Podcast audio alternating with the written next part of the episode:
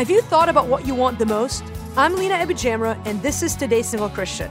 In Mark 10:51, Jesus sees a blind man who cries out for help. Jesus asks blind Bartimaeus one question. He says, What do you want me to do for you? Bartimaeus knew exactly what to answer. He said, Rabbi, I want to see. And just like that, his sight was restored.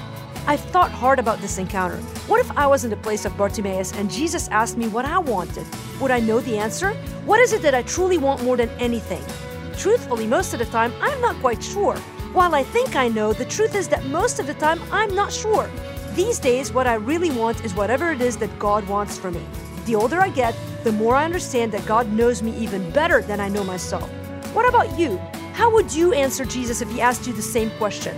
What is it that you want more than anything? For more resources to help you grow, visit todaysinglechristian.com.